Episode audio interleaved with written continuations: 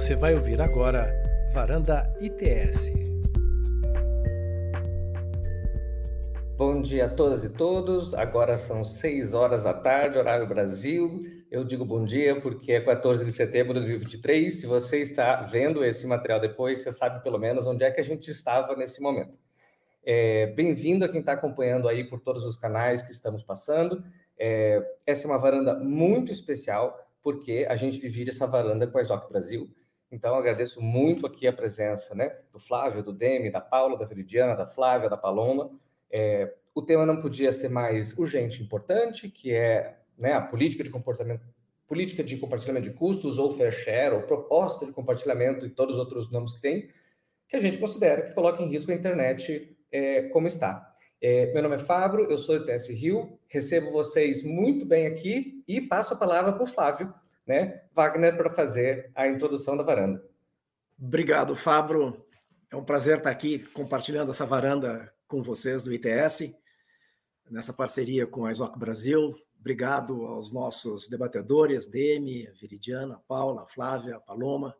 Obrigado por terem aceitado o nosso convite. Então, uh, sobre o que, que nós vamos conversar hoje, né?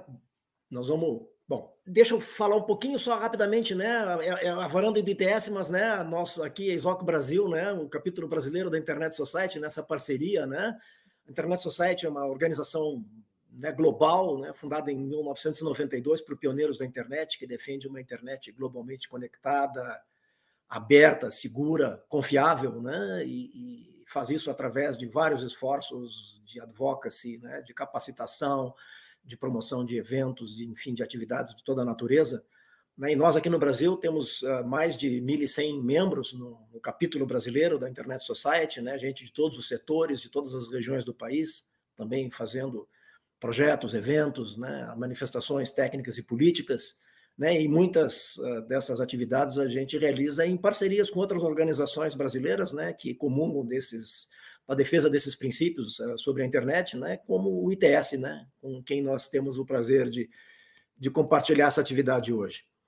Então, falando em compartilhamento, né, é justamente o tema da, dessa varanda, é o, o modelo de compartilhamento de custos, né, que tem sido chamado de outros nomes, dependendo dos atores, né, network fee, fair share e assim por diante, né, basicamente uma proposta de que os provedores de conteúdo, né, por exemplo, sites de streaming, né, paguem pelo volume de tráfego que eles enviam através da internet.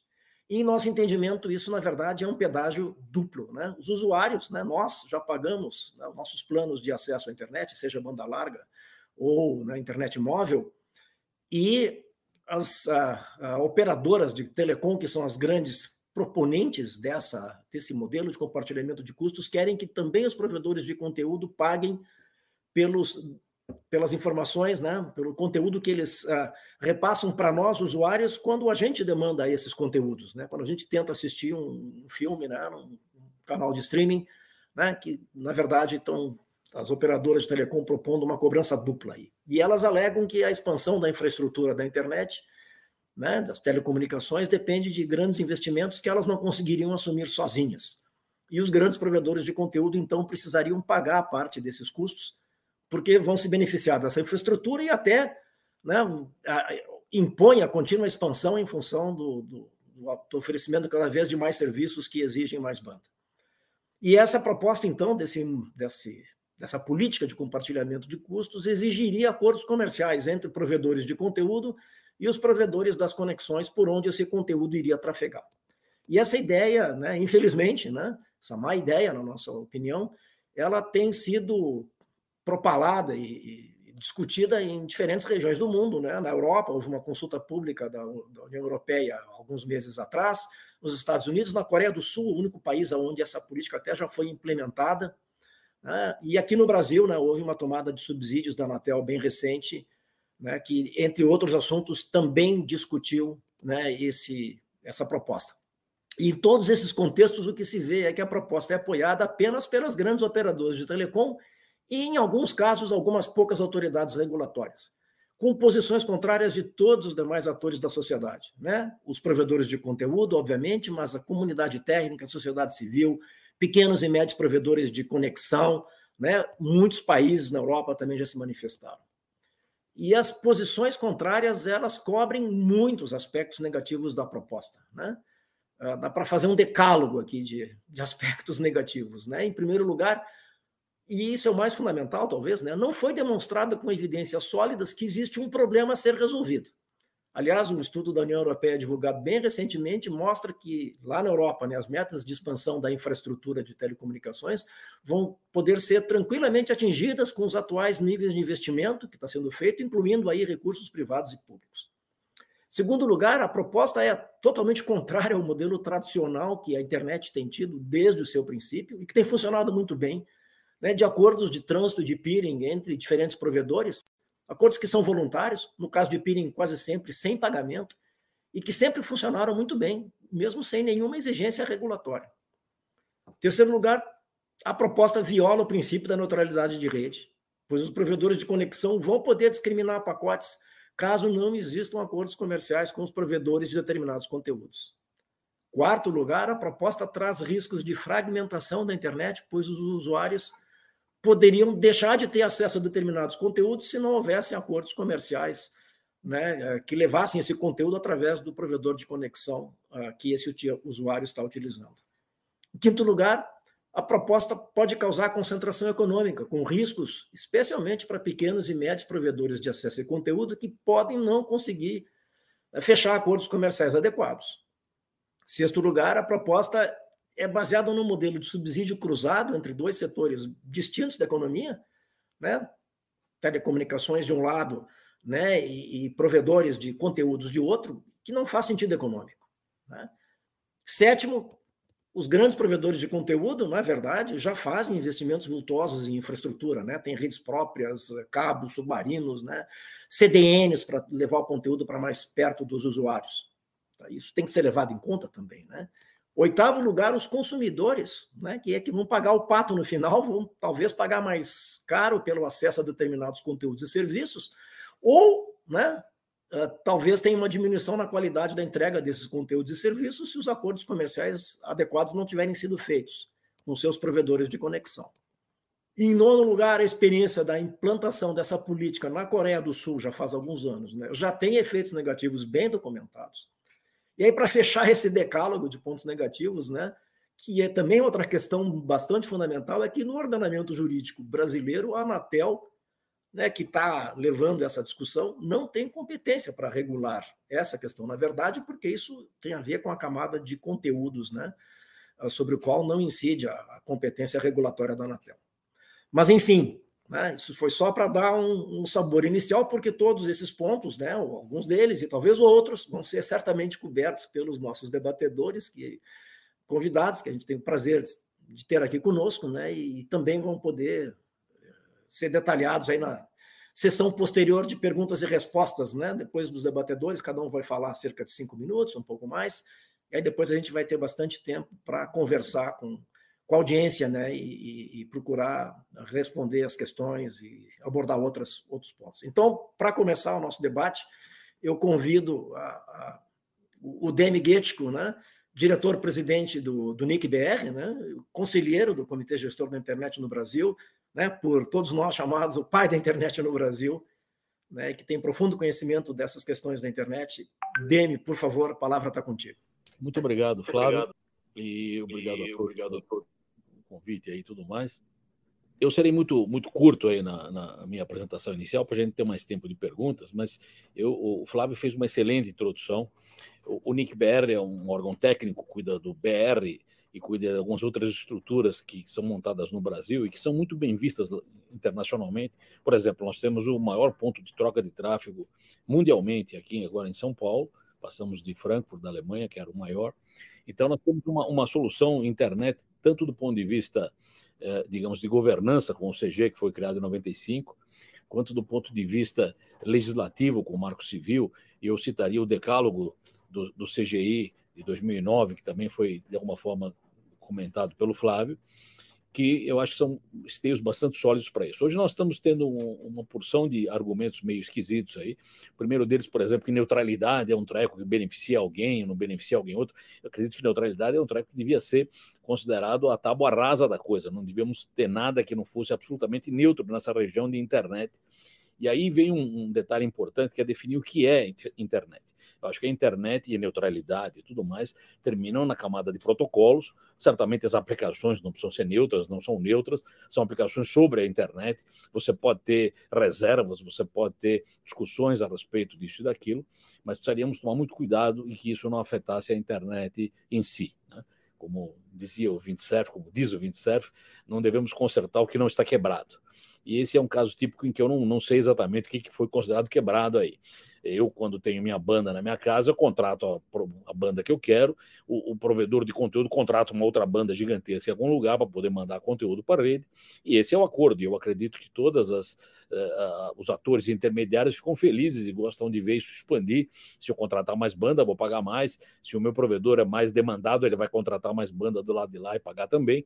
Então, essa história do, do digamos, dessa distribuição equânime de, de custos me parece que não é por aí que sai. Certamente, se há receitas grandes, existem impostos, existem formas de controlar isso aí, são, são outra, outros mecanismos. Mas eu não conheço um mecanismo em que é, é, é, alguém que, por exemplo, vende cereal tem que sustentar o sujeito que produz leite, porque quanto mais cereal você toma de manhã, mais leite você gasta, e os donos das vacas vão dizer: Poxa, mas nós não temos um investimento para produzir tanto leite que o cereal está pedindo. Na verdade, todos os os departamentos de, de, venda e de marketing trabalham ao contrário, para que aumente se, se aumente a demanda e se aumente a venda. Então, vamos deixar isso para as perguntas mais para frente, mas eu sinceramente não vejo uma lógica por trás dessa, desse argumento. E o risco que a gente tem normalmente quando defende ou, ou ataca um argumento desse é que você é considerado do outro lado da cerca, e não é o caso. Aqui ninguém está defendendo o, o lado é, de infra ou o lado de plataformas, mas estamos tentando defender a internet como algo que tem que ser neutro, disponível a todos e que funciona até hoje muito adequadamente. Então, evitar que isso aí afete, certamente o risco de fragmentar a internet é grave, e fragmentar a internet não é fragmentar acesso a plataformas, mas fragmentar acesso a pontos específicos da rede como um todo, quer dizer, eu tenho que poder chegar em qualquer lugar. Claro que só vou entrar num lugar se minha entrada lá é permitida, como só posso entrar num banco se a entrada do banco me permita, mas eu tenho que poder chegar na portaria, e essa é uma característica básica que eu quero ver preservada. Então, esses comentários iniciais, depois a gente vê melhor no diálogo aí. Obrigado. Obrigado, Deni. Uh, vamos falar, passar a palavra para a Flávia, Flávia Lefebvre, advogada, ex-conselheira do Comitê Gestor da Internet no Brasil, né, da Coalizão Direitos na Rede. Flávia, por favor, a palavra está contigo. É, olá a todas e todos. É, agradeço a ISOC e ao ITS pelo convite. E considerando né, o que já foi dito pelo Flávio, pelo Demi, eu queria dar uma continuidade aqui e fazer referência a qual tem sido a justificativa da Anatel para é, ter promovido a tomada de, de subsídios né, da sociedade, uma, uma consulta pública, é, para introduzir esse tema. Segundo a Anatel, né, e os dispositivos legais que ela usa para justificar isso, são o artigo 4 da LGT, é, de acordo com o qual, entre os deveres dos usuários, está usar adequadamente o serviço.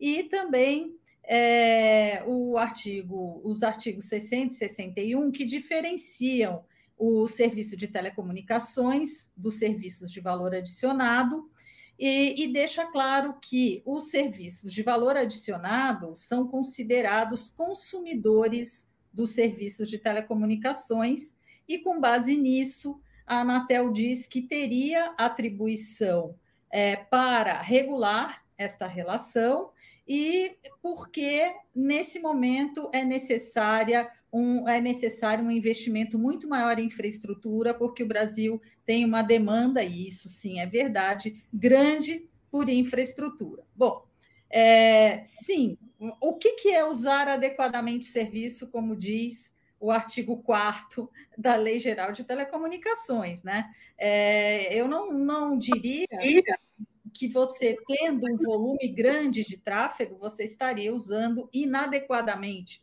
o serviço. E, por outro lado, também não diria que a relação entre os provedores de conexão à internet e os usuários é, é, plataformas, né, eh, fornecedores do serviço de aplicação, a gente estaria falando de uma relação entre provedores de serviço de telecomunicações e provedores de serviço de valor adicionado que justificasse uma atuação regulatória da Anatel. Na realidade, como no Brasil nós temos a norma 4, editada por uma portaria do Ministério das Comunicações ainda em 1995, essa norma 4 ela estabeleceu que o serviço de conexão à internet é um serviço de valor adicionado. Portanto, quando a gente fala da relação entre as plataformas e os, e os provedores de serviço de conexão à internet, a gente está falando de dois prestadores de serviço de valor adicionado. Né? E, portanto, a Anatel não teria atribuição para regular essa situação.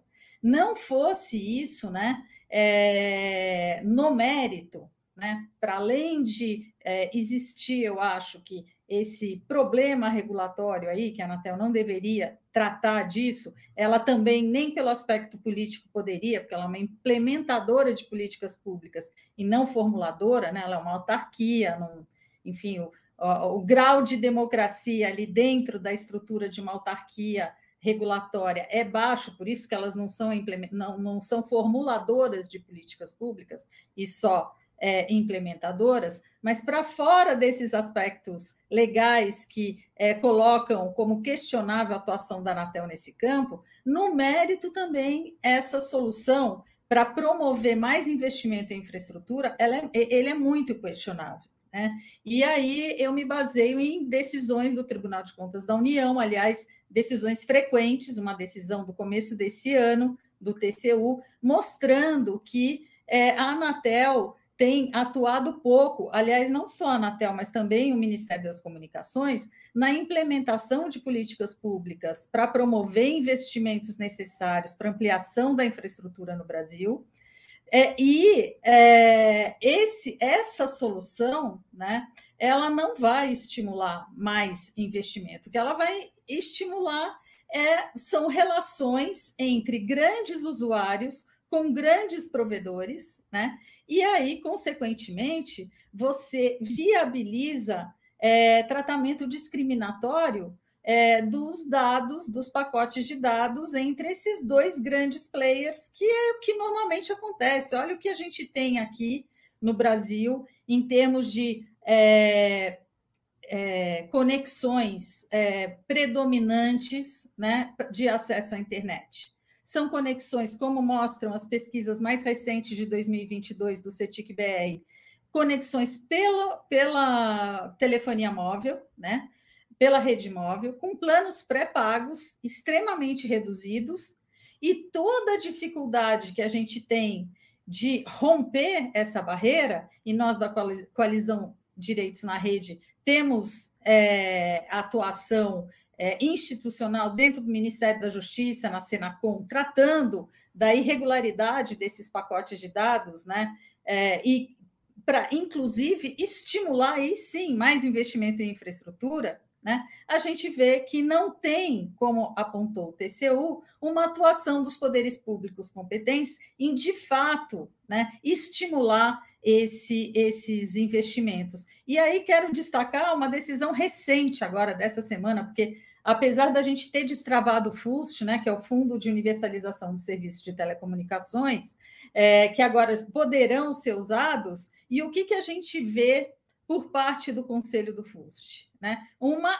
autorização, entre aspas, para se usar esses recursos em benefício dos grandes provedores de telecomunicações. Né? Então, é, eu acho que a gente precisa pensar muito nisso. Se a gente quer estimular é, investimento em infraestrutura, vamos pôr em prática as políticas públicas com vistas a estimular pequenas e médias empresas, que são as empresas que nos últimos anos foram as responsáveis por ampliar o acesso à banda larga fixa, né? É, que infelizmente não é a maioria, não, não responde pela maioria de acessos à internet no Brasil, mas foram eles, os pequenos e médios provedores, que têm promovido a universalização da banda larga fixa, que é essa sim que a gente quer para garantir uma universalização de fato ao serviço de conexão à internet, é, de uma forma não discriminatória, para a gente não ter mais de 70 milhões de brasileiros acessando a internet só pela, pela rede móvel, com planos restritos e as pessoas presas uma boa parte do mês dentro das aplicações da Meta em acessos extremamente precários. Então, eu acho que queria colocar esses pontos né, para discussão e fico aqui à disposição para qualquer pergunta. Obrigada. Obrigado, Flávia, por cobrir muito bem esse ponto importante que é do, do, do papel da Anatel e da, da questão da, da universalização né, do acesso à internet, que está intrinsecamente ligado com essa discussão também, né, já que provavelmente essa proposta, uma vez implantada, poderá até prejudicar né, o alcance das metas de universalização, né, por diversas razões. Uh, vamos passar a palavra então agora para Paloma Rossilo, Paloma, muito obrigado pela presença aqui. A Paloma é diretora do IRIS, Instituto de Referência em Internet e Sociedade de Belo Horizonte. Agora não mais Belo Horizonte, Brasil inteiro, né, Paloma? Pesquisadores do IRIS de todos os lugares também. Uh, uma entidade que é parceira da, da Brasil para nosso grande prazer. Paloma, por favor. Obrigada, Flávio. É, gente, eu não vou negar que dá um frio no estômago de falar depois da Flávia e do Demi. Nunca fiz isso antes, vamos ver como vai ser hoje.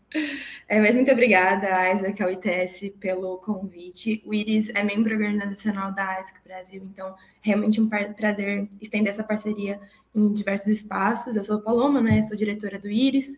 O IRIS é um centro de pesquisa que tem como missão o fortalecimento dos direitos humanos em contexto digital. E a gente tem diversas linhas de atuação, como regulação de plataformas, proteção de dados, segurança, inteligência artificial e, óbvio, inclusão digital. É, eu queria começar um pouco o que eu preparei inicialmente para apresentar, falando sobre que o debate sobre compartilhamento de discursos, sobre o fair share, ele é um debate técnico, ele é um debate econômico, mas ele também é um debate muito político. E é importante a gente expor essa dimensão política do debate, porque senão fica parecendo que a gente está aprisionado em argumentos, em, em um debate que apenas os argumentos técnicos, que também são políticos, mas apenas os argumentos técnicos devem orientar a nossa discussão. É, e daí, trazendo um pouco né, da teoria do ponto patético do Lessing, obviamente que existem limitações técnicas para a gente tomar as nossas escolhas. Então, por exemplo, é, é bem o exemplo geral: você está numa sala fechada, você quer ir para outra sala, você não consegue atravessar a parede. Assim, é uma limitação da pessoa, né? ela não consegue atravessar uma parede. Mas dá para pôr uma porta, dá para pôr uma janela, dá para ligar para alguém que está na outra sala para pedir o que você quer. Então, eu acho que é importante, e, quando a gente está fazendo evento que tem transmissão no YouTube, a gente nunca sabe exatamente o público que está assistindo, então eu acho que é importante a gente evidenciar que falar sobre fair share é falar sobre como nós, enquanto sociedade, vamos escolher qual é a forma de o modelo de provimento de acesso à internet, qual que é o modelo de capilarização e expansão de infraestrutura que nós queremos. É, e eu acho que tem um ponto que o, o, argumento das operadoras de telecomunicação em relação ao fair share ele é muito tocante para a população brasileira em geral, é que o neoliberalismo criou muito um cenário de que o argumento da escassez é, ele é muito ele cria terreno também para compreensão da austeridade, né? Então, principalmente em populações e grupos empobrecidos, né, como é, a grande maior parte da realidade do Brasil, é muito a escassez é uma realidade muito próxima. Então, a gente entende muito na pele de que não dá para ter tudo, de que existem limitações e que não dá para você ter todos os gastos financeiros possíveis, então você tem que fazer escolhas. E, obviamente, não dá para ter tudo, você tem que fazer escolhas. Mas o cenário de escassez, ele não existe da mesma forma em todos os ambientes. E é importante a gente pensar que quando a gente fala sobre internet, sobre novas tecnologias, a lógica da escassez, ela tende também a ser um pouco diferente. É... Queria trazer um pouco uma pesquisa que a gente lançou no IRIS em 2019, se eu não me engano. A pesquisa chama Inclusão Digital como Política Pública, uma análise, o Brasil, América Latina em perspectiva. Foi uma pesquisa feita pelo IRIS. Nessa pesquisa, a gente analisou todas as políticas públicas federais é, do Brasil, Argentina, Chile e Uruguai. Dentre várias conclusões, as que eu mais queria destacar nessa fala inicial é a nossa conclusão de que falta muita transparência sobre a condução, a implementação e os resultados efetivos das políticas públicas de acesso à internet no Brasil. E essa falta de informação faz com que muitas vezes a gente não saiba exatamente para onde foi para a política, para onde foi para os recursos. E é difícil até a crítica e é difícil até pensar em novos modelos de como melhorar um cenário que é deficitário. Então, eu queria dialogar muito com o ponto que a Flávia trouxe é, e também com esse com o que o acórdão do TCU, que foi publicado em abril desse ano, então é super recente, é, argumenta de que se a gente está falando, bom, um passo atrás, né? Como o Flávio mencionou, o argumento das operadoras de telecomunicação é que a gente precisa compartilhar é, os, os, custos da infraestrutura de telecom, porque a gente precisa de mais infraestrutura, é, não está dando conta da infraestrutura que a gente tem, as, e, e as plataformas, os provedores de conteúdo, eles têm se beneficiado, então precisa de mais infraestrutura, a gente precisa pagar essa conta.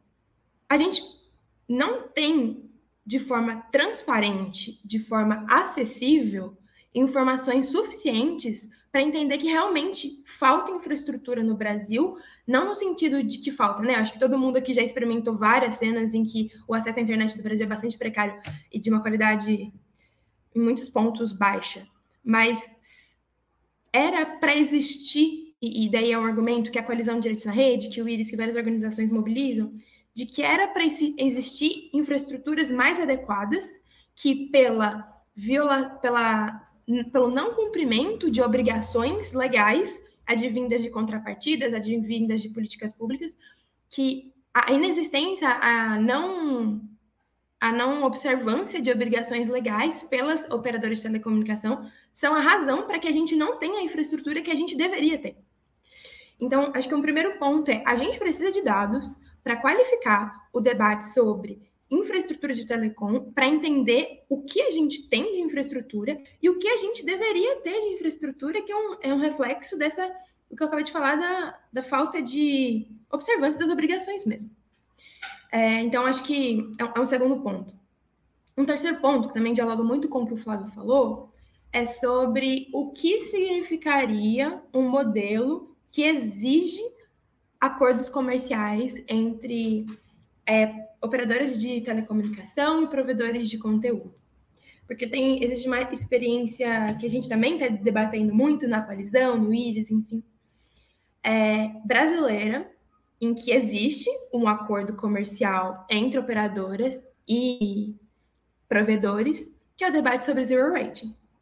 Acho que a gente, inclusive as pró, hoje em dia, esse, esse ano, elas, as, as operadoras têm verbalizado muito isso, de reconhecer que a escolha por adotar o zero rating foi uma escolha errônea, que trouxe prejuízos ao próprio modelo de negócios das operadoras.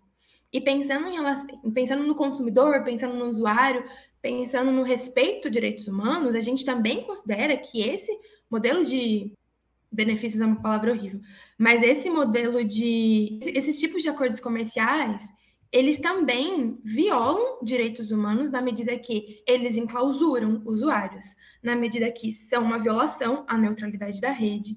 Então, é, a gente tem uma experiência bastante concreta no Brasil de acordos comerciais entre esses dois grupos que a gente precisa repensar. Então, bom, acho que para começar, acho que são esses argumentos que eu queria mobilizar um pouco é, e, e, sigo aberta para o debate. Seria ótimo escutar Paula e Veridiana também, mas também escutar quem está é, assistindo a gente, quais são as perguntas, comentários, enfim.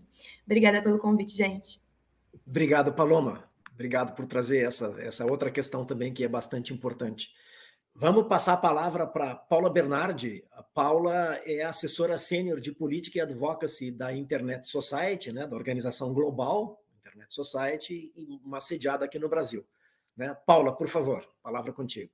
É, eu gostaria de agradecer também ao Flávio, é, em nome da Stock Brasil, e para o Fabro também pelo convite e de estar ao lado aqui desses colegas que eu admiro tanto e justamente para a gente poder ampliar e qualificar o debate em relação às políticas públicas no Brasil e falar sobre esses aspectos é, que dizem é, a respeito da nossa realidade aqui, apesar de ser aí, como a gente sabe, uma proposta importada praticamente, né?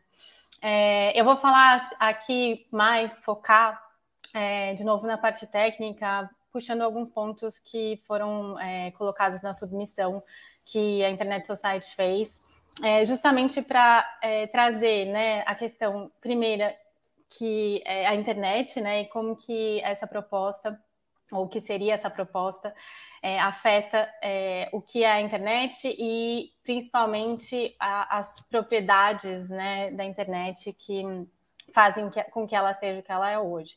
Então a gente entende que essas políticas, né, ou propostas de implementar o que, enfim, vários nomes, fair share, network fee, é, o sender party network pays, também é, parece um nome chique, né, Fabro?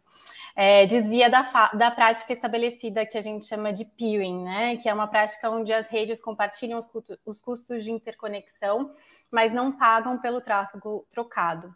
Então, lembrando, né, parte técnica aqui das duas formas de interconexão que existem hoje, o peering fornece acesso aos clientes do peer e o trânsito permite que uma rede alcance toda a internet. E a gente entende que a infraestrutura global da internet é construída dessa maneira coletiva e por todas as redes que participam desse ecossistema. E cada uma contribui para o desenvolvimento e otimização da infraestrutura de interconexão. Então, dessa maneira, os mecanismos, qualquer um que seja proposto de remuneração ou pagamento direto de serviço online para financiar implantações de rede, estão em conflito direto com a proposta e essência do modelo da rede da internet como a gente conhece hoje. Outra questão que eu queria pontuar de maneira mais objetiva também é que o enquadramento que foi feito nessa tomada de subsídio da Anatel, né, que é o objeto aqui que a gente está é, nesse webinar falando, é que ele foi feito em relação a grandes usuários utilizadores das redes. E a gente entende que esse enquadramento é equivocado, porque é, uma vez que o tráfego da internet resulta da solicitação desse tráfego por utilizadores finais, consumidores, é, utilizadores finais dos serviços online. E, e esse, essa utilização é de acordo com um pacote de dados de assinatura de serviço de acesso à internet que é feito por nós. Então, o enquadramento de falar que as plataformas são os grandes usuários utilizadores de rede, é, também é, estamos não, não concordamos com esse enquadramento que foi feito na tomada de subsídios. Então, é, para quem quiser ver mais também sobre a, a submissão que a gente fez é, para essa tomada de subsídios especificamente, a gente vai é, colocar no site que vai ser lançado.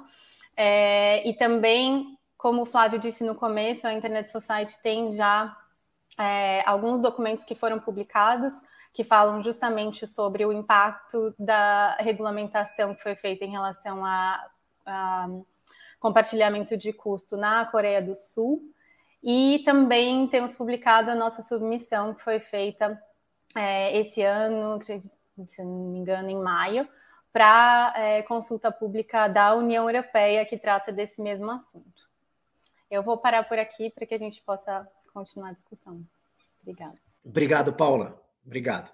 Ah, né, é importante né, que, a, que a gente compreenda né, que esse problema não é específico do Brasil, é uma discussão global e a Internet Society, como uma entidade global, né, tem se manifestado né, lá na Coreia do Sul, né, fazendo uma análise com evidências, né, mostrando o prejuízo que o modelo está causando lá e também mandando contribuição para a consulta pública da União Europeia, mandou aqui para a tomada de subsídios da Anatel, né, e mantendo essa posição consistente, né, globalmente, de, de ser contrária a esse modelo.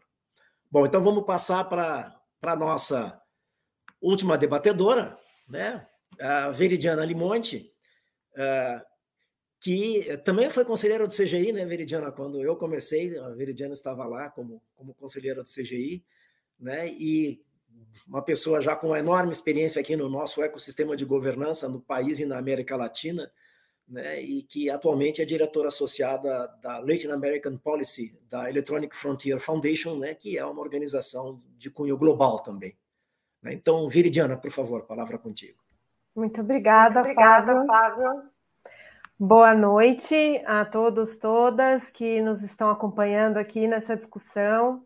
É, como o Flávio falou, eu agora é, faço parte da Electronic Frontier Foundation, a EFF, que é uma organização que tem atuação, uma organização da sociedade civil, que tem atuação global em temas de direito e tecnologia, é, e a gente vem acompanhando esse debate não só no Brasil, mas também é, principalmente na consulta exploratória que foi feita na União Europeia, é, também contribuímos lá é, para esse debate do fair share, que em si também é um nome, né? Enfim, um, um, uma cota justa, uma distribuição justa, enfim, é um, é um nome que vem é, assim, das operadoras de telecomunicações numa discussão de que pagar ou, ou fazer esse compartilhamento de custos seria o justo, e justamente é, o importante é mostrar porque ela, ela é uma unfair share, né? Seria, não seria justa. É, e aí, muitos aqui no contexto brasileiro, né, a nossa contribuição que a gente fez para a tomada de subsídios da Anatel é, traz uma série de elementos que já foram colocados em falas anteriores, a questão da e, e, e do resumo, do grande resumo já feito também pelo Flávio de pontos problemáticos, né? É, começando com essa questão da competência, da falta de competência regulatória da Anatel para lidar com isso, e o fato de a agência estar tá fazendo interpretações ampliadas e problemáticas da Lei Geral de Telecomunicações para ensaiar um atalho sem respaldo legal para regular plataformas digitais, o que atropela um debate de regulação de plataformas atualmente em curso no país, com discussões profundas sobre quais deveriam ser as, as, a, a, os órgãos reguladores nisso, em que condições. É, um outro ponto importante para dizer, né, são, que já foram comentados um pouco, são as falácias que sustentam essa proposta de compartilhamento de custos.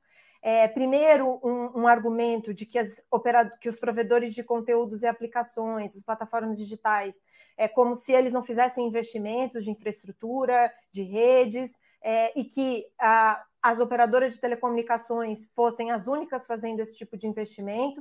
É importante ressaltar né, que, ela, o que os investimentos que elas fazem são uma fração é, dos recursos envolvidos nesse ecossistema, que vem também é, de quem usa a internet paga pela conexão, por um lado, é, como também dos provedores de conteúdos e aplicações. Tem um, um relatório que depois eu posso passar o link, eu ia até compartilhar a tela, mas não vou fazer isso, não. É, eu vou passar o link para vocês, um relatório é, de uma é, de, da Analysis Mason, que faz uma série de relatórios sobre investimentos de provedores é, de conteúdos e aplicações em contexto global.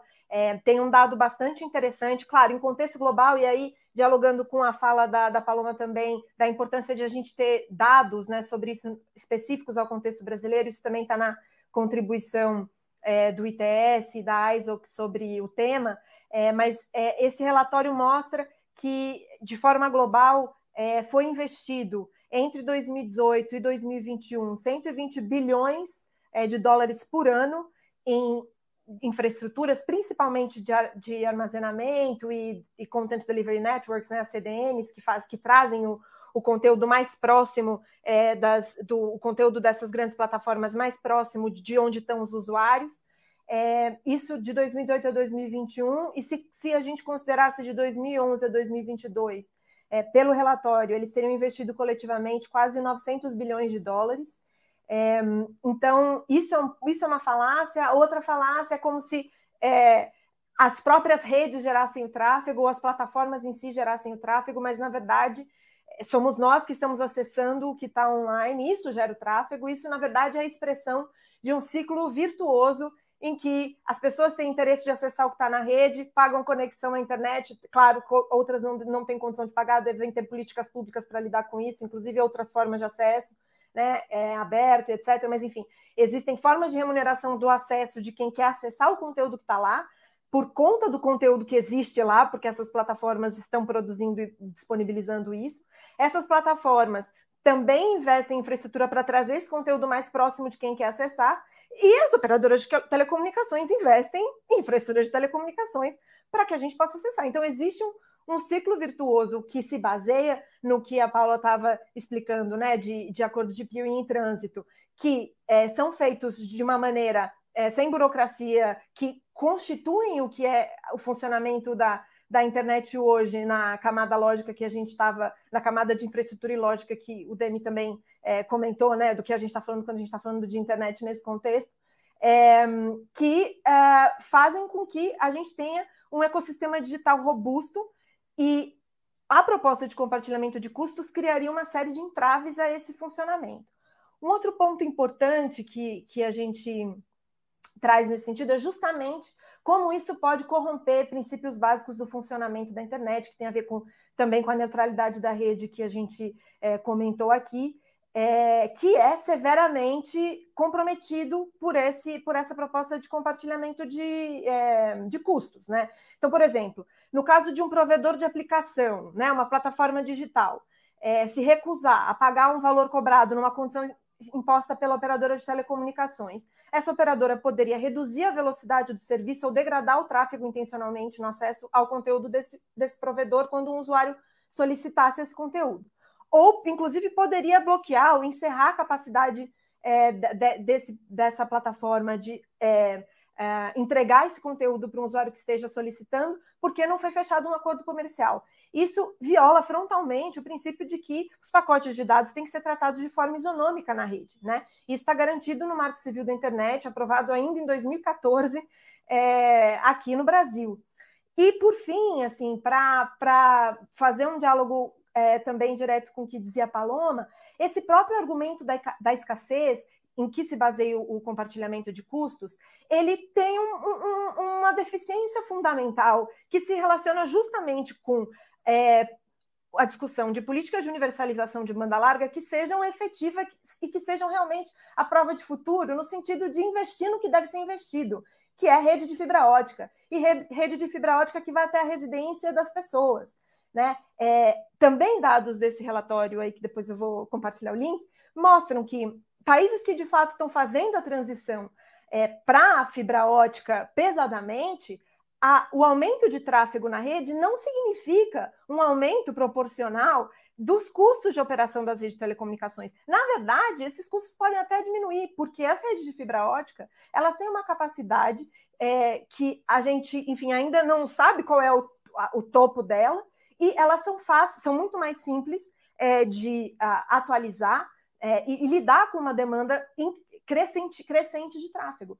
Então, se é para lidar com essa situação, e se a Anatel quer se colocar como uma agência reguladora numa posição em que vai tomar medidas para lidar com um problema de, é, de, de, deficiência de capacidade de rede ou que seja, é, isso significa que ela tem que se coordenar com órgãos de governo para fazer políticas de universalização do acesso à banda larga baseadas em investimentos altos em infraestrutura de fibra ótica, com uma política pública que estabeleça condições para as operadoras, inclusive com subsídios, mas também com retornos para a sociedade em relação a isso. Né? É, se, se, a, se a Anatel tem um papel a cumprir nesse caso, é esse, por exemplo, e não é, regular o que ela não tem competência para regular. Então, é, é, isso, e fico, claro, à disposição para discutir e debater. E debater. Obrigado, Veridiana. Obrigado uh, por trazer esse ponto também. E, e, pegando um pequeno, né, um, gancho numa das, das, coisas que tu falaste, né, é, de que a Anatel está se colocando, né, como uma, uma, uma, uma, entidade que poderia regular as plataformas, né, está se discutindo aí PL 2630, né, regulação de plataformas, mas de outros assuntos, né, moderação de conteúdo, são outras coisas mas de repente a, sociedade parece que faz, né, esse essa tem essa necessidade de regular plataformas por outras razões, e como há uma certa coincidência entre essas plataformas que serão reguladas lá no PL 2630 e esses provedores de conteúdo né, que estão nessa disputa aqui com as, as operadoras de telecom, uh, então, né, já que vamos regular as plataformas, a Anatel, bom, vamos também regular aqui o, o, cost sharing, né, o compartilhamento de custos, né, coloca tudo no mesmo pacote né? Os, as plataformas são os bandidos da história, né? Eles trazem problemas, então temos que regulá-los e aí é, o modelo de compartilhamento de custos acaba entrando junto nesse, nesse pacote aí. Bom, gente, muito obrigado pelas intervenções iniciais de vocês. Agora nós temos tempo suficiente né, para seguirmos para a nossa parte de perguntas e respostas. Uh, entre vocês mesmos, né, fiquem à vontade, de repente, para comentar né, alguma coisa né, das, das, outras intervenções ou fazer perguntas entre vocês mesmos, né, e a gente está aqui aberto para as perguntas que vêm uh, da nossa audiência, né, e eu vou colocar a primeira pergunta para a Flávia, né, que veio do, do Jefferson, que ele comentou sobre a, a possível utilização do FUST para financiar projetos e custos das grandes empresas, inclusive das Big Techs, não seria uma forma de desvio de finalidade desse fundo? Queres comentar, Flávia? Quero muito. Quero muito. Quero muito. Quero muito comentar. É, nós, é, da, nós da Coalizão Direitos, Coalizão Direitos. né? Quando, primeiro, obrigada, Jefferson, por essa pergunta. Essa pergunta vai me dar a oportunidade de falar coisas que são bem importantes nesse momento.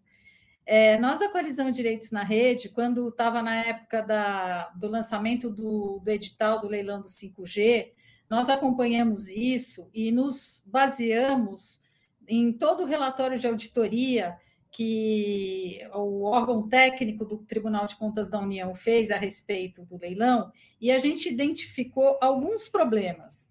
O primeiro problema, as frequências foram ofertadas né, no edital de uma forma muito subavaliada. Vou fazer uma, uma comparação. Nos Estados Unidos, o ano retrasado também teve é, o leilão de uma frequência, a frequência mais importante para 5G, que é a de 3,5 GHz.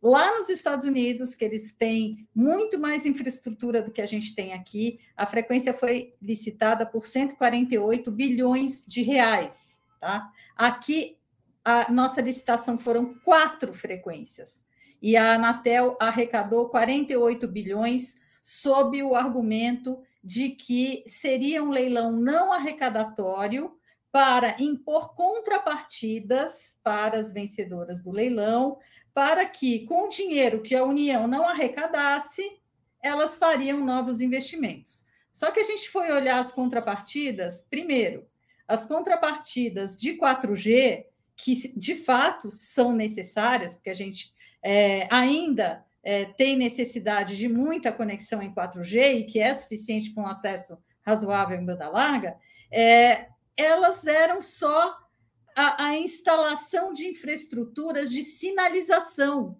As, as empresas saíram nos contratos sem a obrigação de conectar diretamente os usuários. Né? Então, o que, que acontece? É, agora, né, e também saíram com obrigações de conectar quem arrematou a frequência do é, 26 GHz para fazer conexão nas escolas públicas. Agora, veja bem, essa semana o Conselho Gestor do FUST resolve usar os recursos do FUST, que já nem são tão grandes assim, para dar dinheiro para quem? Para as empresas que já ganharam o leilão subavaliado com contrapartidas para fazer essas conexões. Quem que arrematou a frequência do 26 é, GHz? Foi Vivo, Claro, TIM, que são as que dominam o mercado vastamente de é, conexão à internet pela rede móvel. Então, a gente está pagando duas vezes, no caso da Vivo, que SA3 porque já há um tempo atrás a gente teve o programa Banda Larga nas escolas, que a gente também não tem transparência se de fato ele foi cumprido. Então, a gente está tendo é, uma, uma entrega de recursos públicos que poderiam ser utilizados para, de fato, uma universalização mais efetiva, como disse a Veridiana, como disse a Paula, a Paloma, de a gente investir é, de uma outra forma, ao mesmo tempo, de acordo com o que estabelece a Constituição Federal, de a gente estimular pequenas e grandes empresas, reduzir desigualdades sociais e regionais, mas a gente vai dar mais dinheiro para as grandes. Então, não me parece razoável, né, é, neste cenário de desorganização das políticas públicas e de desequilíbrio na implementação das políticas públicas e no, no, uso dos recursos públicos, que a Anatel, que sequer tem competência para tratar desse assunto, ela venha meter a colher nesse, nesse tema com uma, com uma solução que não se mostra razoável. Então, sim, é um desvio de finalidade. Eu vi aqui sua pergunta, me passaram pelo chat. É um desvio de finalidade, sim, a forma como é, o Conselho Gestor do FUST está, a princípio, né, é, definindo como é que esses recursos vão ser utilizados. Obrigado, Flávia.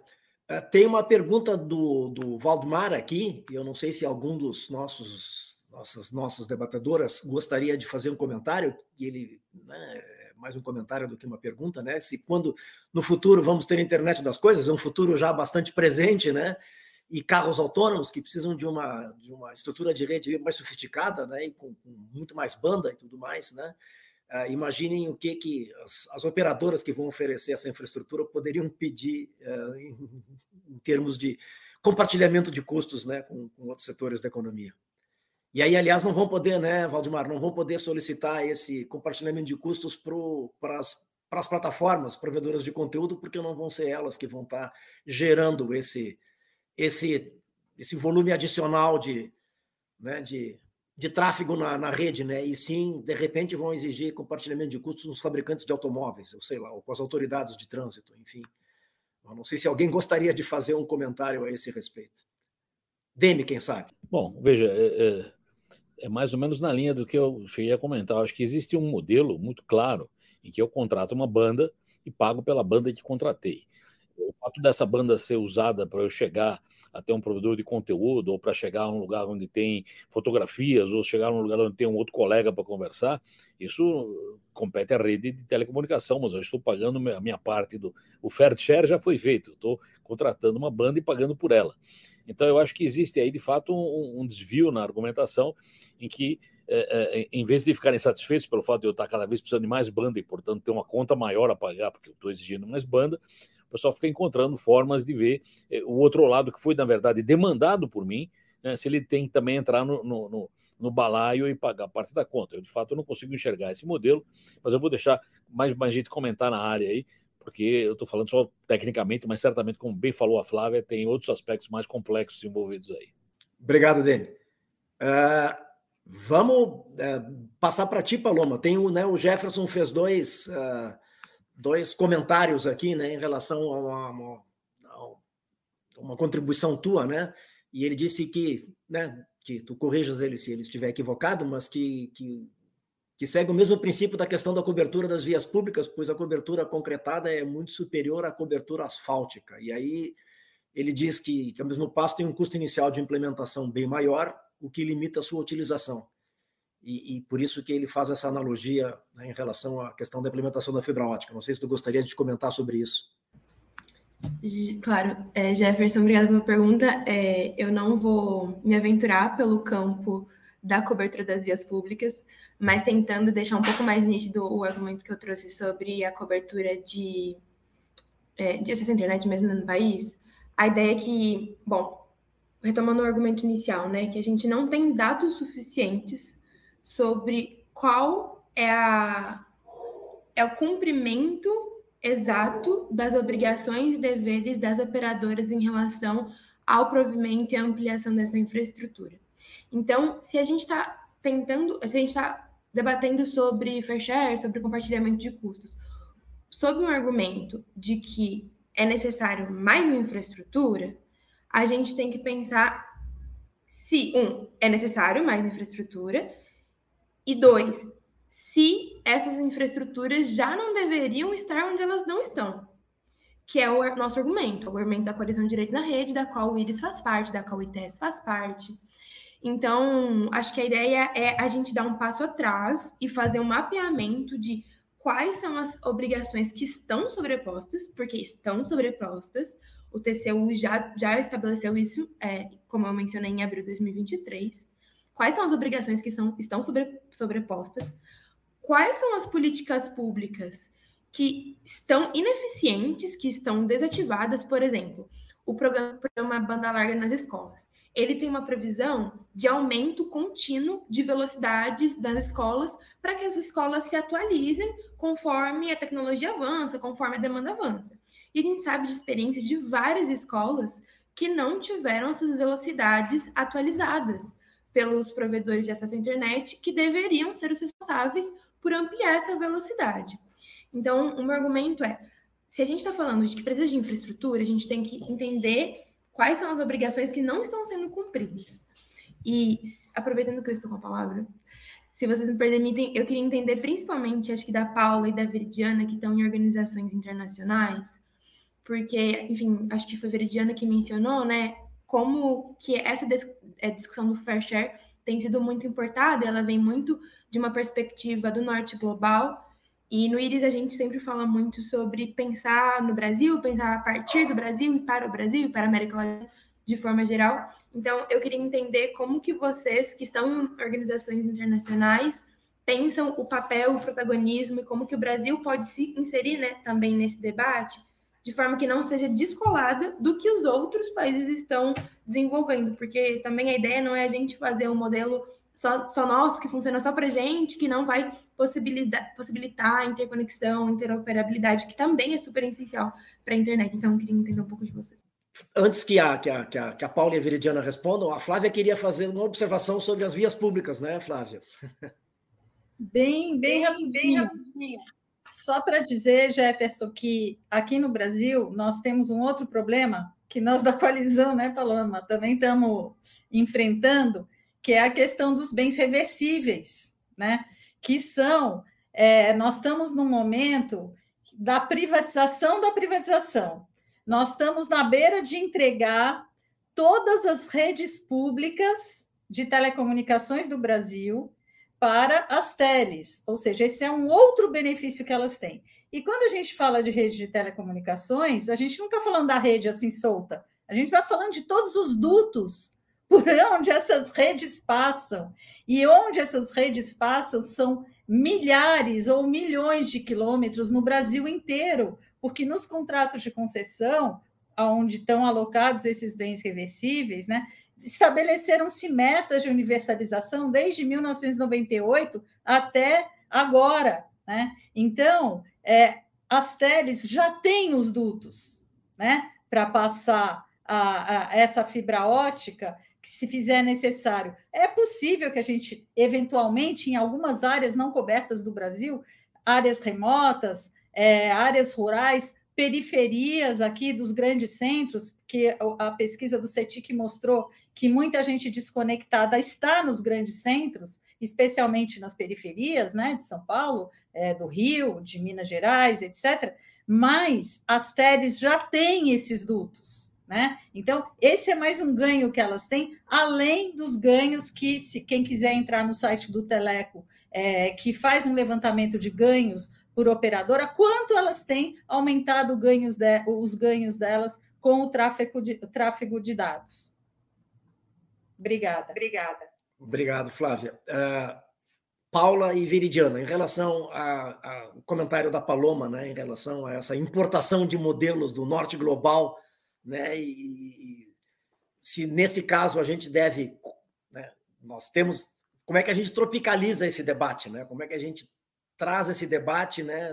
O quanto ele é igual ao que está sendo debatido lá fora e o quanto ele tem particularidades aqui no Brasil, né? Que talvez fizessem alguma diferença. É, é então, a gente faz ordem, ordem alfabética de é, Bom, acho que o, o da Coreia do Sul, né, já faz alguns anos, então a gente consegue ver é, essa concentração de mercado ainda maior, né, esse monopólio ainda maior, é, e como muitas vezes a, o monopólio econômico, enfim, a, a, projeção econômica, ela também se reflete aí no poder político, né, na influência política, na, na Coreia do Sul a gente vê esse movimento contínuo. Então as regulações continuam as propostas de regulação continuam reforçando a parte de compartilhamento de custos e essas propostas, enfim, vão ganhando força. É, isso acho que é um ponto da Coreia do Sul que dá para a gente falar é, da especificidade do mercado lá, que é diferente daqui, que a gente tem né, muitos provedores. É, ontem a gente estava no evento até, acho que alguém da Anatel falou, acho que são 20 mil né, provedores no Brasil. É, então a gente consegue é, mobilizar talvez né, de uma maneira diferente esse mercado. É, na União Europeia, eu acho que a, a, o reflexo ele é mais óbvio, assim, né? Porque a gente tem empresas é, operando na União Europeia que operam aqui também e que xerocam, né? Os, os argumentos realmente que são utilizados lá é, para cá. Então, praticamente uma tradução mesmo do que, dos argumentos que foram utilizados, que são utilizados lá, porque é utilizado aqui no Brasil para defender essa proposta, é, com um, algumas, algumas diferenças, não para o melhor, mas lá na União Europeia ainda se evita falar abertamente que essa proposta é uma quebra de neutralidade de rede, enquanto aqui no Brasil né, é, a gente já ouviu, né, de, de, alguns players aí do mercado falando que talvez esteja na hora de quebrar a neutralidade de rede. Então, acho que isso é um ponto também de atenção para a gente olhar para essa a, a aí da, da, da, política ou da discussão. E, e acho que nesse sentido a gente tem, né, no grupo aí da sociedade civil, junto com a comunidade técnica aqui no Brasil, é, discutido é, nesse, nessa tropicalização, entre aspas, mas nesse. Vamos falar o que é realmente, né? Porque não é um fair share. E, e, quem que vai entender o que é fair share? Né? Vamos falar, é um pedágio de rede.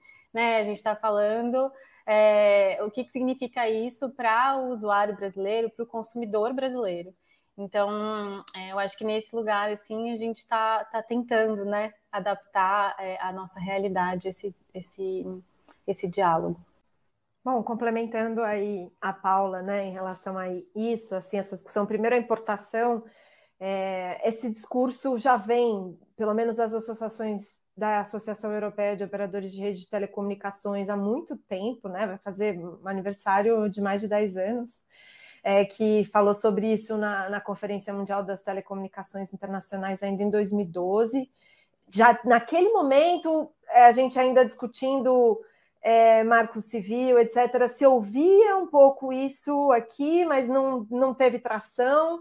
E aí, depois de 10 anos, praticamente, a gente está aqui fazendo esse debate com uma tração, enfim, maior é, na Europa agora, com essa na União Europeia, com essa consulta exploratória, e também, claro, num contexto aí também de, é, de críticas é, maiores e, e, e fundadas é, também em relação a muitas vezes né, as, as plataformas digitais, etc. Acho que tem um momento de pensar também criticamente algumas questões, mas isso, a maneira como a internet vem funcionando, é, em relação a como o tráfego é, é, trocado, como o trânsito acontece, como os acordos de peering acontecem, isso é algo fundamental no núcleo da rede que permite com que diferentes atores, inclusive, é, permite com que a gente tenha outros atores surgindo para se contrapor às grandes plataformas digitais dominantes e principalmente num contexto de periferia, né, que é o nosso, é, isso é fundamental para pensar, inclusive, qual é o impacto que isso pode ter não só em relação aos pequenos e médios é, prestadores de, de acesso à banda larga, que no Brasil hoje são os principais responsáveis por acesso à fibra ótica, mesmo a gente tendo grandes operadoras de telecomunicações, quem quem quem está é, os, os, prestadores são as prestadoras competitivas ou as menores, médias, etc, que hoje têm é, a participação de mercado maior em acesso com fibra ótica em banda larga fixa. E, então, não só um, uma, um, algo que vai prejudicar quem, né, no nosso contexto aqui no Sul, vem de fato investindo em levar a fibra ótica para casa das pessoas, em comparação às grandes operadoras de telecomunicações, mas também os produtores de conteúdo ou outras plataformas que surjam na Coreia do Sul, inclusive, está num texto interessante da ISOC sobre, sobre a experiência da Coreia do Sul, né? Que as grandes plataformas tiveram com mais facilidade a capacidade de redirecionar o tráfego para outros países quando começou é, a, quando começou a dar errado o modelo de compartilhamento de custos por lá. Os provedores de conteúdo local tiveram mais dificuldade de fazer isso, né? E aí eles que ficaram mais prejudicados por esse tipo de pela, pelas debilidades e deficiências desses acordos. Então, é, no nosso caso, a nossa capacidade de ter atores locais ou regionais, pensando na América Latina, seja no, do, de quem é, opera no acesso à banda larga, seja da nossa capacidade de ter um ambiente é, online mais plural e diverso, com conteúdos vindos é, da periferia da América Latina do Brasil, isso também é, é, é prejudicado nesse, nesse modelo. Né? É, e aí, mais ainda, a importância de é, a gente ter acesso a, a, dados e poder analisar concretamente qual é o resultado, né? É, ou o que está faltando, ou quais são é, as, as coisas, enfim, as políticas públicas que estão se sobrepondo em relação ao acesso à banda larga no Brasil, porque ainda mais no contexto de periferia, é fundamental uma política pública estruturada de universalização do acesso, de qualidade e à prova de futuro, né? É, ainda mais no nosso contexto, porque se a gente olha países aí desenvolvidos do centro, é, os números de acesso à banda lá, por exemplo, os números de, de acesso ao FTTH de fibra até a residência são incomparáveis com o que a gente tem hoje no Brasil. Então, enfim, algumas considerações aí a partir da sua provocação. Obrigado, Paloma. Oh, perdão, Veridiana. Uh, obrigado, Paloma, pela, pela, pela provocação. Obrigado, Veridiana e Paula, pela, pelas considerações. O Fábio também pode dar uma, uma luz sobre a situação da Coreia do Sul, né, Fábio? Pois é, eu estava lembrando, lembrando que a Coreia do Sul é aquele caso que, se o fair share nunca tivesse sido implementado, a gente estava na teoria. Mas na Coreia do Sul ele foi, tem suas particularidades, mas foi. E foi ruim para todo mundo. Então, o que, que a gente viu lá? Né? Vários acordos voluntários da internet faziam a internet chegar mais barata, mais rápida, etc. Com o passar do tempo, essa voluntariedade, esses acordos começaram a ficar mais fracos. Então a gente vem testando esse modelo de internet há mais de uma década. E você tira a neutralidade de rede, você coloca o sistema de pagamento e todo mundo perde. Uma coisa que a Coreia do Sul não tem, que a gente tem, é que a Coreia do Sul ela pode ter desigualdades, mas não é igual ao Brasil. O Brasil é o país do 5G e é o país do quase 20% sem internet. Então, não tem como a gente pensar que esse desafio da conectividade não é para esses dois Brasil. Eu preciso para smart cities, IoTs e etc. E eu preciso também que as pessoas tenham internet e que essa internet possa ser usada, que não um pré-pago que acaba logo logo. Então, é, eu acho que talvez uma, uma, uma falácia da, do, do, que eu acho que a Flávia, a Paula e a Veri pegam muito bem, é o seguinte: não tem nenhuma garantia nessa ideia de que se as Big Techs tiverem mais receitas, elas vão usar para conectar os 20%. Na verdade, tem uma política que funciona assim, que é o FUST, e olha a batalha que é para fazer o FUST ser usado para conectar essas pessoas. Então, é, é quase que uma cortina de fumaça. Parece que a gente está discutindo que falta dinheiro, será que a gente tem que compartilhar custos? Quando as questões estão mais claras, né? Acho que os grandes problemas, eles já têm soluções à mesa. Não precisa dessa, desse malabarismo para falar o que é. Cada um no seu lugar, a internet funciona e vamos lembrar que gente está no Brasil. É, e, e, se eu posso colocar também a minha colher torta nessa história, né? Eu acho que realmente essa distinção do Brasil para tanto Coreia do Sul como para a Europa é justamente essa nossa situação muito diferente aqui no Brasil. É diferente porque temos uma porcentagem enorme, a Flávia até está corrigindo aqui, 32% da população sem internet, né, né, Flávia? Quer dizer, é uma parte expressiva da população sem acesso à internet e, e, ao mesmo tempo, né, outras ilhas de, de, de, excelência de conexão em alguns poucos lugares. Então, é muito diferente de uma situação na Europa, é muito diferente da situação na. A gente está longe da universalização ainda, e aí, quando a gente fala de conectividade significativa, não é só chegar uma, uma conexão lá móvel, né, que é o, a realidade para grande parte da população. É como é que chega com banda larga, fixa, né, de boa qualidade. E aí, conectividade significativa também não é só ter banda, mas é ter acesso a conteúdos que sejam significativos, a serviços, a aplicativos, né? Não a um subconjunto que o, que o, que o Zero Rating oferece, mas a qualquer outro conteúdo. E se nós começamos a implantar esse tipo de, de política, em que provedores de conteúdo precisam pagar né, para seu tráfego passar pelos provedores de conexão, e com 20 mil provedores de conexão no Brasil, pelo interiorzão afora, como é que os provedores de conteúdo vão fazer acordos comerciais com essa multidão de pequenos provedores? Vai acabar sobrando provedor pequeno que né, aí nós vamos ter problema de concentração de mercado, nós vamos ter dificuldades para novos entrantes, tanto do lado da conexão, porque talvez não consigam fazer acordos comerciais com grandes provedores de conteúdo, e aí o usuário deixa de ter interesse, não vou ter o meu acesso ao Netflix, né, ou a sei lá quê, porque aquele provedor de conteúdo não fez acordo com o meu provedor de conexão lá no interior do, do Rio Grande do Sul. Uh, então, pode ser ruim para os provedores de para os pequenos provedores de conexão, prejudicar né, conectividade no interior do, do Brasil, onde ainda se precisa chegar, e ruim para os pequenos provedores de conteúdo, né, que também talvez não consigam fazer acordos comerciais interessantes com grandes provedores de conexão. Então, é, é ruim dos dois lados, né?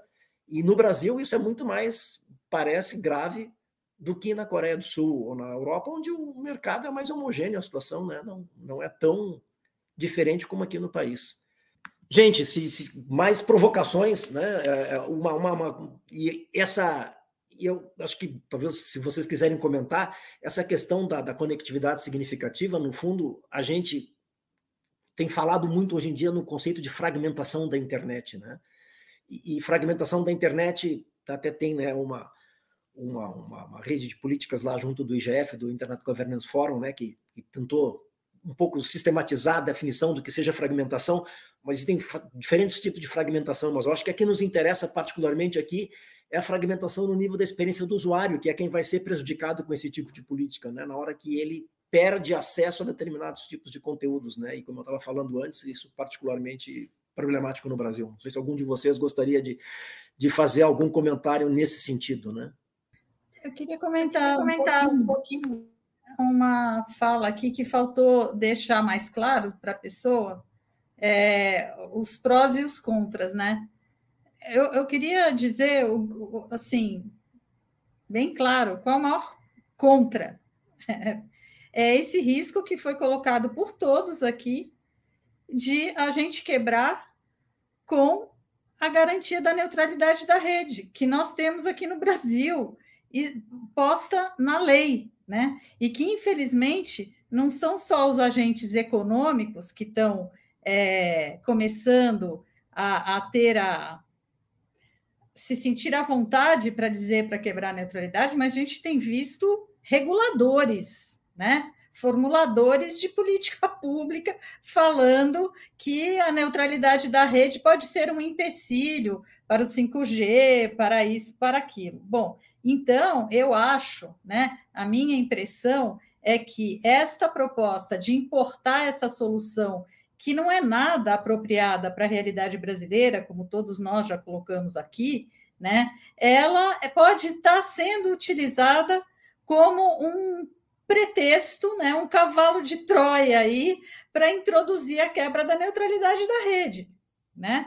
E aí é um prejuízo imenso, né, para a gente, porque como está no decálogo do, do Comitê Gestor da Internet, decálogo de, do, de princípios para governança da internet desde 2009 e que foi contemplado, abarcado pelo Marco Civil da Internet, pelo decreto que regulamenta é, o marco civil da internet, neutralidade da rede é uma garantia fundamental para a gente garantir que a internet vai permanecer aberta, né, como um recurso de rede lógico, aberto, íntegro e, consequentemente, democrático para garantir a utilização dessa rede, desse recurso, né, é, da forma como a Veridiana estava falando, permitindo que várias pessoas usem esse recurso né, de uma forma democrática. Então, é, a, acho que a grande falácia, para deixar mais um ponto claro aí, que parece que não ficou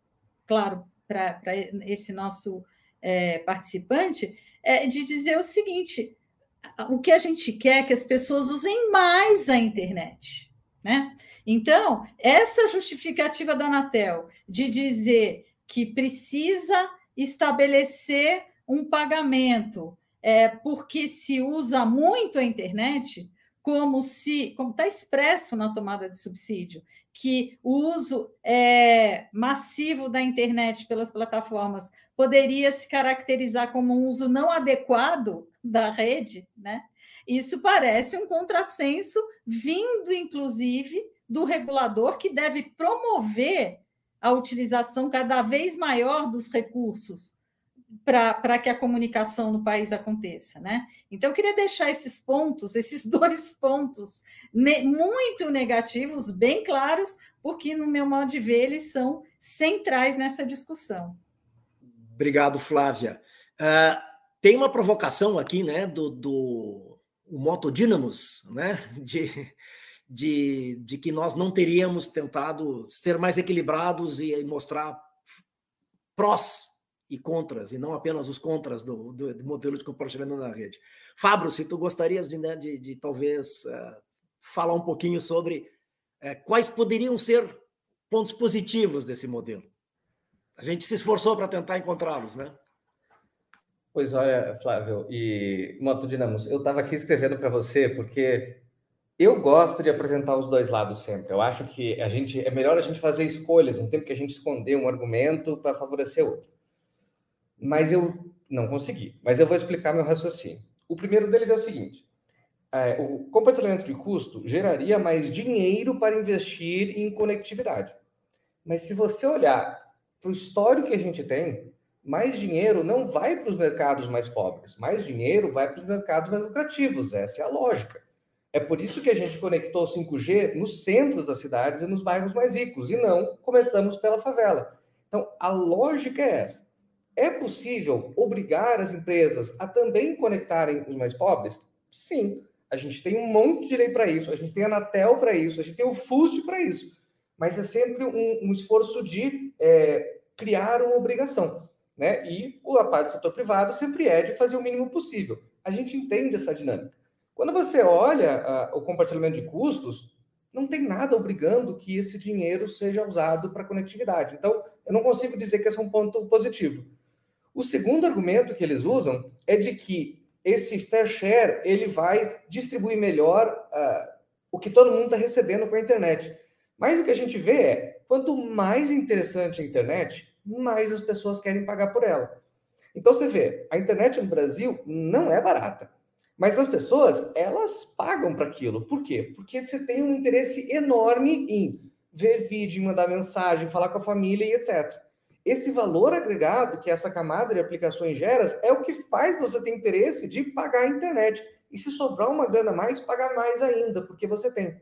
Então, esses dois, essa divisão na internet de um leva a internet, o outro cria uso para elas, funciona bem, tem feito a internet ficar mais barata, mais dinâmica, é, mais eficiente.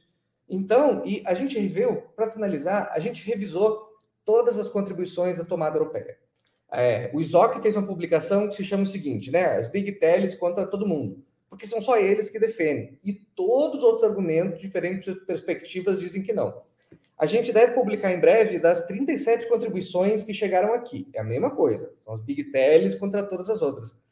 Então, eu adoraria dizer que tem ponto positivo, porque eu acho que às vezes tem, mas dizer que na conectividade você tem algo que é positivo só para um stakeholder, só para um setor, e que não é o melhor para o interesse público para o Brasil, eu vou concluir que não tem ponto positivo para destacar aqui.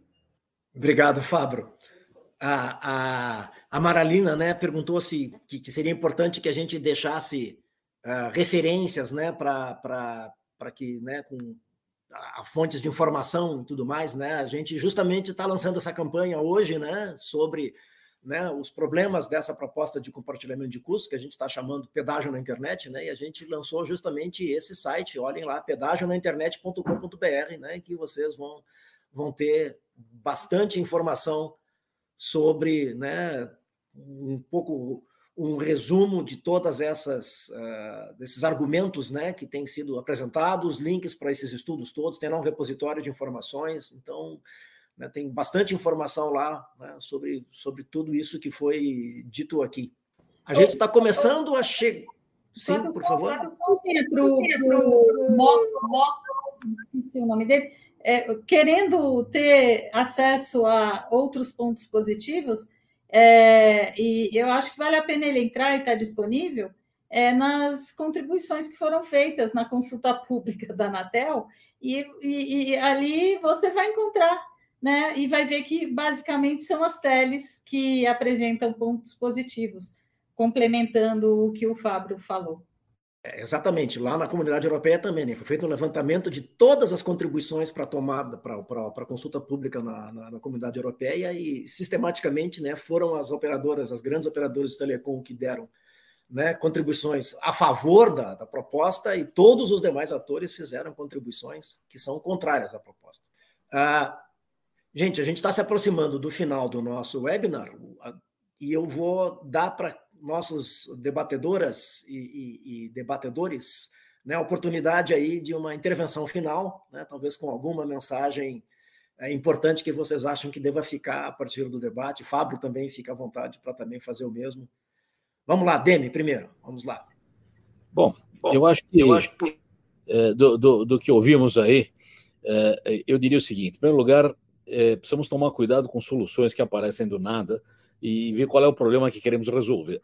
Eu acho que é, a internet brasileira está muito estável, muito decente, passamos muito bem a pandemia, não tivemos problema com nada, então, eventualmente, estamos tentando resolver um problema que, que não existe. Eu não sou especialista em economia, mas não conheço nenhuma outra situação específica de mercado em que alguém que gera consumo de alguém outro participa do, do, do valor que foi gerado explicitamente por contratos. Então, acho que isso é uma, uma, ideia estranha, eu não consigo entender a lógica dessa ideia. Eu acho que neutralidade é uma coisa fundamental, tem que ser preservada, eu acho que o decálogo é uma coisa fundamental, tem que ser preservado. Eu acho que o Marco Civil, com todos os detalhes que ele tem hoje, claro que pode ser aperfeiçoado, claro que pode ter novidades que não tinha na época, mas se a gente não tiver uma base em que se apoia para fazer as alterações, nós vamos perder o pé na história. Então, eu diria que temos que nos, como diriam os latinos, nos apressar lentamente apressa-te devagar. E nesse caso específico, avancemos, mas com juízo não tem nada, não tem nenhuma sangria desatada e oportunismos nunca são bem-vindos nessa área. Mais uma vez, obrigado pelo convite e seguimos por aí. Obrigado, Deni. Flávia, por favor. Eu quero agradecer, Eu quero agradecer.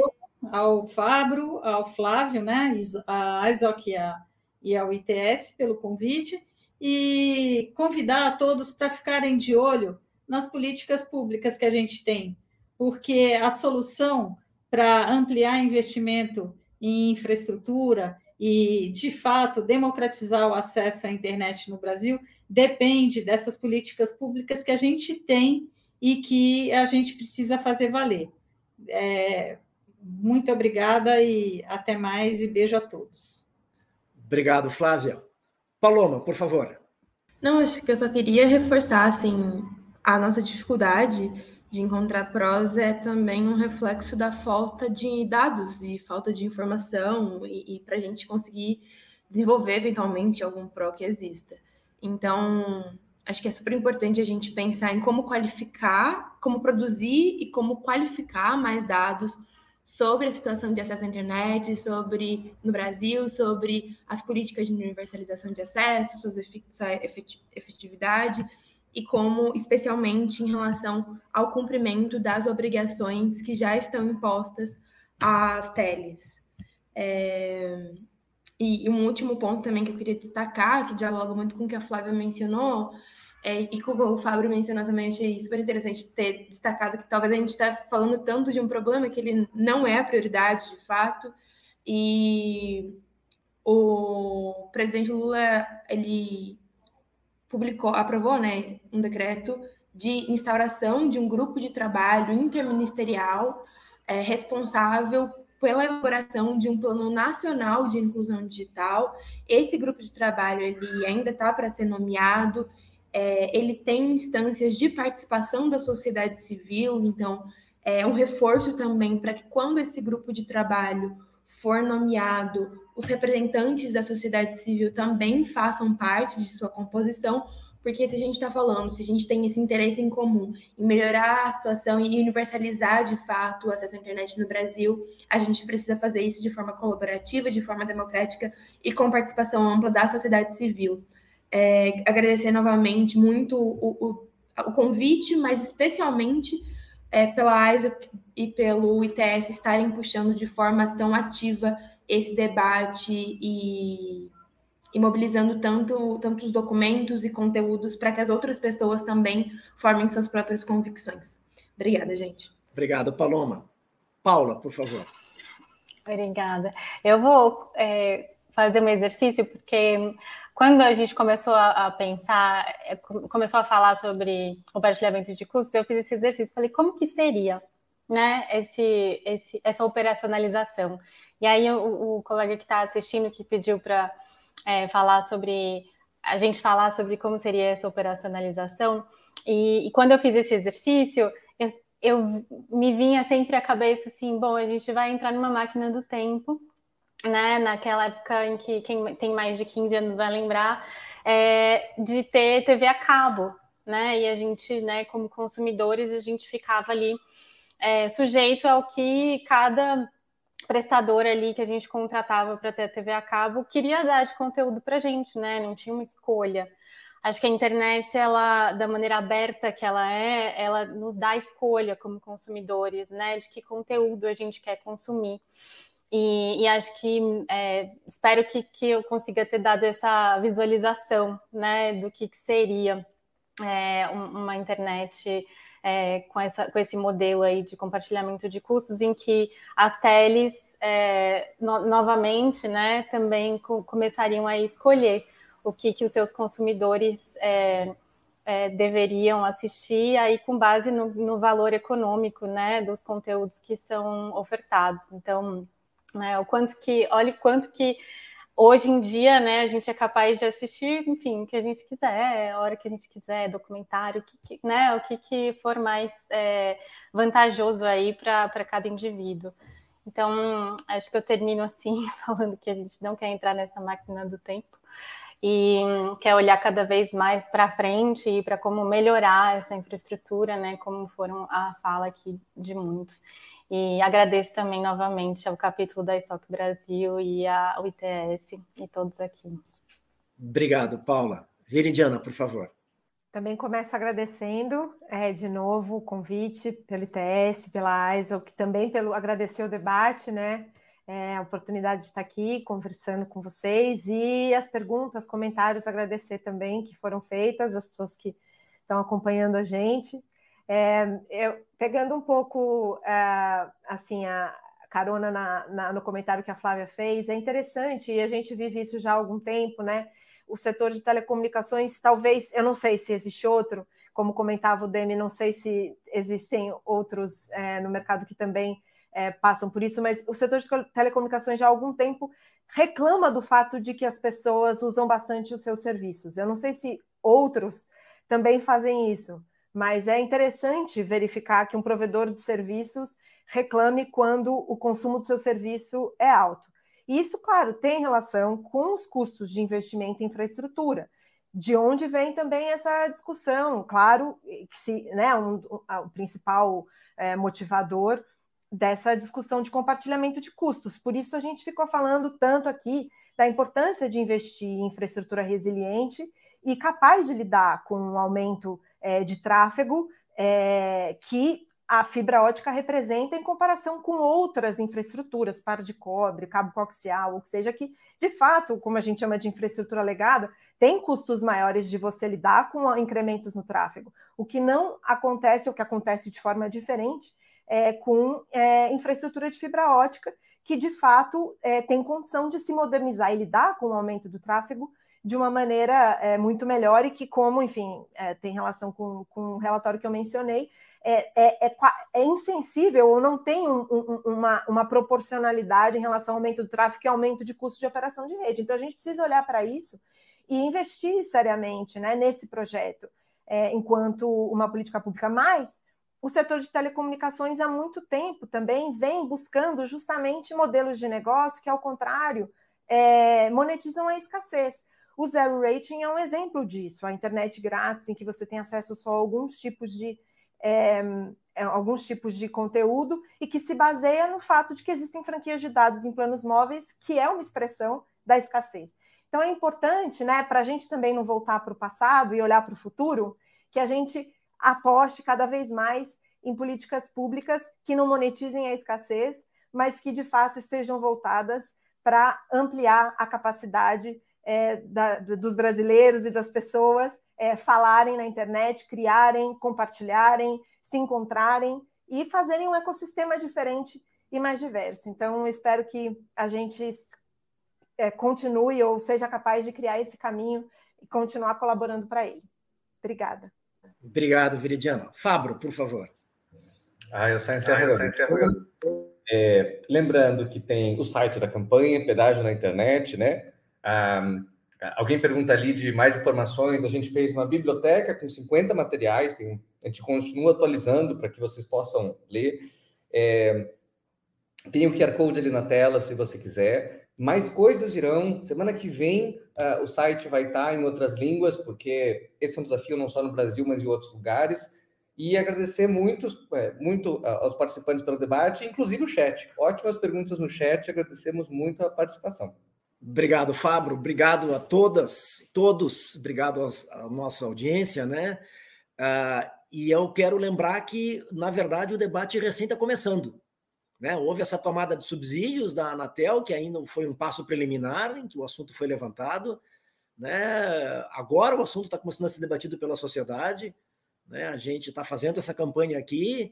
Né? O, tivemos, por coincidência, né, nesses últimos dois dias, né, o painel Telebrasil lá em Brasília, em que esse assunto do fair share apareceu com força em várias manifestações, né? não surpreendentemente, né, os, os, os, CEOs das grandes operadoras de telecomunicações defendendo ardentemente o modelo dizendo que isso era necessário para a saúde financeira para a expansão da infraestrutura, né? É, e obviamente, né, não refletindo os argumentos contrários, como nós estamos fazendo aqui no nosso debate, né? E, e a manifestação da Anatel, que além de já ter dito, né, o presidente da Anatel de maneira bastante sincera que era que era favorável ao fim da neutralidade de rede, né, que isso estaria atrapalhando os negócios, né, que os tempos seriam outros, né, e que isso era uma coisa que só se favorecia as big techs num outro momento da história. Mas enfim, uh, é importante porque a Anatel sinaliza que irá abrir uma consulta pública, agora mais formal, né, no, no, no ano que vem.